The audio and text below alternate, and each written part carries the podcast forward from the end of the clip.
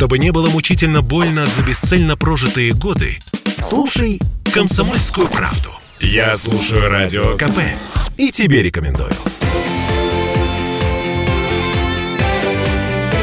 Картина недели. Мы вернулись в петербургскую студию радио «Комсомольская правда». Я Дмитрий Делинский. Я Ольга Маркина. Ректор Гуманитарного университета профсоюзов Александр Записоцкий. Э, заканчиваем подводить все информационные итоги уходящей недели. Э, в этой четверти часа давайте обсудим возраст. Есть предположение, что 80 – это новые 50. Я за. Джо Байден, например, президент Соединенных Штатов Америки на этой неделе объявил о том, что он собирается баллотироваться на второй срок. Ему будет сколько уже? Ну, сейчас ему 79, значит, соответственно, будет 80 два года. Два когда... или три, да? да? Вот тогда он проспит все следующее свое президентство в президентском кресле в Белом доме. Ну, а вообще-то, наверное, э, здесь несколько процессов сливаются в один. Я думаю, что практически, конечно, невероятно, что Байден был президентом Соединенных Штатов следующего срока. Это просто невероятно. Вот. Но давайте вспомним Высоцкого. Срок жизни увеличился, и, может быть, теперь концы поэтов отодвинутся на время. Я это привожу, эту цитату только в том смысле, что а срок жизни сейчас увеличился реально. Сегодняшние там 70 – это то, что вчера было 50. Ну, в общем, нормально, что люди получают возможность в зрелом возрасте активно функционировать. А если бы, мы вспоминаем да. Э, вот старую, я не знаю, как это называется, короче говоря, если бы молодость знала, если бы старость могла, могла, ключевое слово. Да, могла. Так вот, я вам доложу, что для меня в жизни есть э, такой эпизод из моей юности студенческой, когда мы все обожали джаз. И вот я зашел к своему приятелю, и у него дома звучит потрясающий Армстронг. Я начинаю его расспрашивать, что это, что это. Он говорит, ты знаешь, Армстронг за всю свою жизнь, при том, что это гениальный человек, и был джазменом, наверное, номер один длительное время, он за всю жизнь записал три потрясающих пластинки. Это было в то время, когда он уже знал, как и еще мог. Mm. Вот это вот совпало. Понимаете, угу. вот эта формулировка, я ее запомнил, мне тогда было лет 20. Я ее запомнил на всю жизнь. Он уже знал, как и еще мог. Угу. Так вот, э, действительно, люди преклонного возраста, многие из них уже знают, как и еще могут. И если мы такое видим, мы не должны их торопить. Я не знаю, насколько это распространяется, в какой мере на Байдена, потому Слушайте, что... да он шустрый старик. Он притворяется таким... Спящим. Да, спящим, спящим полуумирающим. Вы, вы помните, да, как он это с трапа-то навернулся? Кувырком. Постановка. Так Красиво нет, я говорю, что он отлично да. совершенно после этого встал, стряхнулся и дальше пошел. Потом, опять-таки, смотрите, конклав, да, если мы возьмем вот такую вот серьезную вещь, как выборы э, Папы Римского. Вы же помните, что там всех Пап Римских выбирали, им там за 80 далеко всем, в основном. То есть э, молодежь типа там 65-67-летних, их в принципе не рассматривают. То есть Папа Римский, да я уже помру скоро, давайте выберем. Вот. И он еще там раз и 20 лет погодите, правит погодите. и правит. Ватикан Что? это а, ультраконсервативная организация, которая Так не, вот. не любит перемен. А, Так на вот. минуточку. Нам перемены нужны. Так а, у они- нас, а у нас президент э, 70-летний. Ну, сл- слава тебе, Господи, ну и что? И что, понимаешь? А в США 80-летний. Это мудрость э, Им такая. тоже нужны перемены, Угу, угу. Всем нужны перемены, но при этом м, я вот за, пожалуйста, молодые люди, они ничего не, Не, погодите, соображают. у меня все, все А- равно ассоциируется, ну, как бы, молодость с переменами. Вот. Я понимаю, что А молодость с 25-летний... бедами, с глупостями.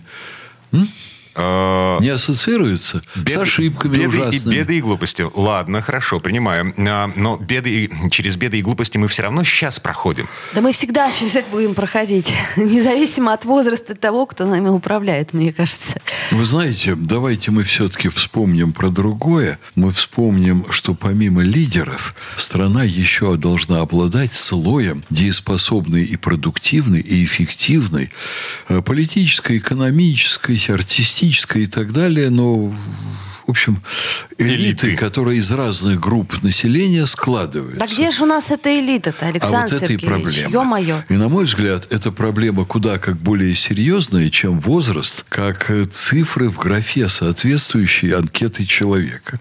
Если мы, например, видим лидера, который замечательно справляется, то надо его тем более поберечь, если с элитой плохо.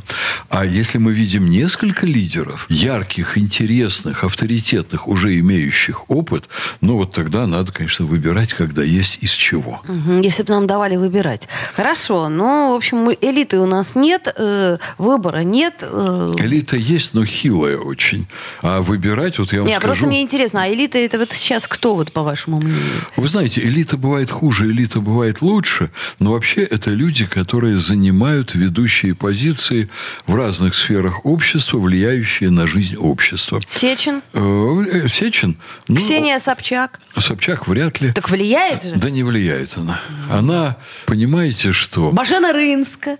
Это... Ну, Они ну, как, себя считают элитой. Как вам сказать? Вот это сифилитические язвы на теле общества, с моей точки зрения. Я, конечно, понимаю, что я не обижу Ксению Собчак и вот эту Нет, самую я, Бажену. я абсолютно параллельно, да. я думаю, да. Да, но я приехал сейчас, вот я пару дней назад буквально был на заседании высшего органа профсоюзов российских, Генеральный совет Федерации независимых профсоюзов России. И вот они сегодня совершенно определенно говорят, что мы будем в 2024 году голосовать за Путина, потому что мы не видим в сегодняшней российской элите более эффективного, более яркого, более интересного человека. Э, при его дееспособности, при его физической форме возраст не имеет никакого значения. А вот если бы был человек, который вел бы себя как Байден, ну, я сомневаюсь, что было бы такое настроение. Эти же люди сказали бы, давайте мы посмотрим вокруг, может быть, есть кто-то более дееспособный, кто может работать более интересно. Поэтому люди должны, конечно, смотреть, оценивать по делам и по конкретной ситуации, не очень обращая внимания на то, что записано в анкете. Я видел людей, которые в 97 были пошустрее, чем я в свои 67. И что, я их должен был выкидывать из вуза, например? Да нет, я радовался, когда они каждый день приходили на работу. Вот никогда я, например, как ректор вуза, не буду смотреть по анкете. Я очень дорожу 80-летней профессурой, потому что они знают и умеют то, чего не может 50-летняя, как правило. Давайте будем спокойно, уравновешенно, без шельмования по каким-то отдельным вот таким анкетным данным относиться к этой истории. Совет Безопасности России. Орган, который ну, за много чего отвечает в нашей стране. Беглов 65 лет, Булавин 69, Герасимов 66, Золотов 67, Собянин 63, Трутнев 65, Устинов 68, Чайка 70, Нургалиев 65. Значит, э, директор ФСБ 70 лет Александр Бортников, директору службы внешней разведки Сергей Нарышкин, 67. Глава МВД Владимир Колокольцев, 60 лет. Глава МИД России Сергей Лавров, 71 год. Спикер Совет Федерации Валентин Матвиенко, 72 года. Глава Минобороны Сергей Шойгу, 66. Его предшественник Сергей Иванов, 68, но он ушел по состоянию здоровья. А, совсем все ну, плохо стало. Ровный возраст у всех а, примерно. Я надеюсь, вы не хотите ни на одно из этих мест предложить, например, Даню Милохина или Морганштерна. О, это было бы весело. Но у нас и так весело, друзья мои. И так весело. Грустно сказали вы это. А, вот на этой оптимистичной ноте э, давайте мы поставим точку. Э, Александр Записоцкий, ректор гуманитарного университета профсоюзов. Дмитрий, Я, Дмитрий Делинский, да, и Ольга Маркина. До встречи, друзья. Всем хороших выходных. Всего доброго. Картина недели.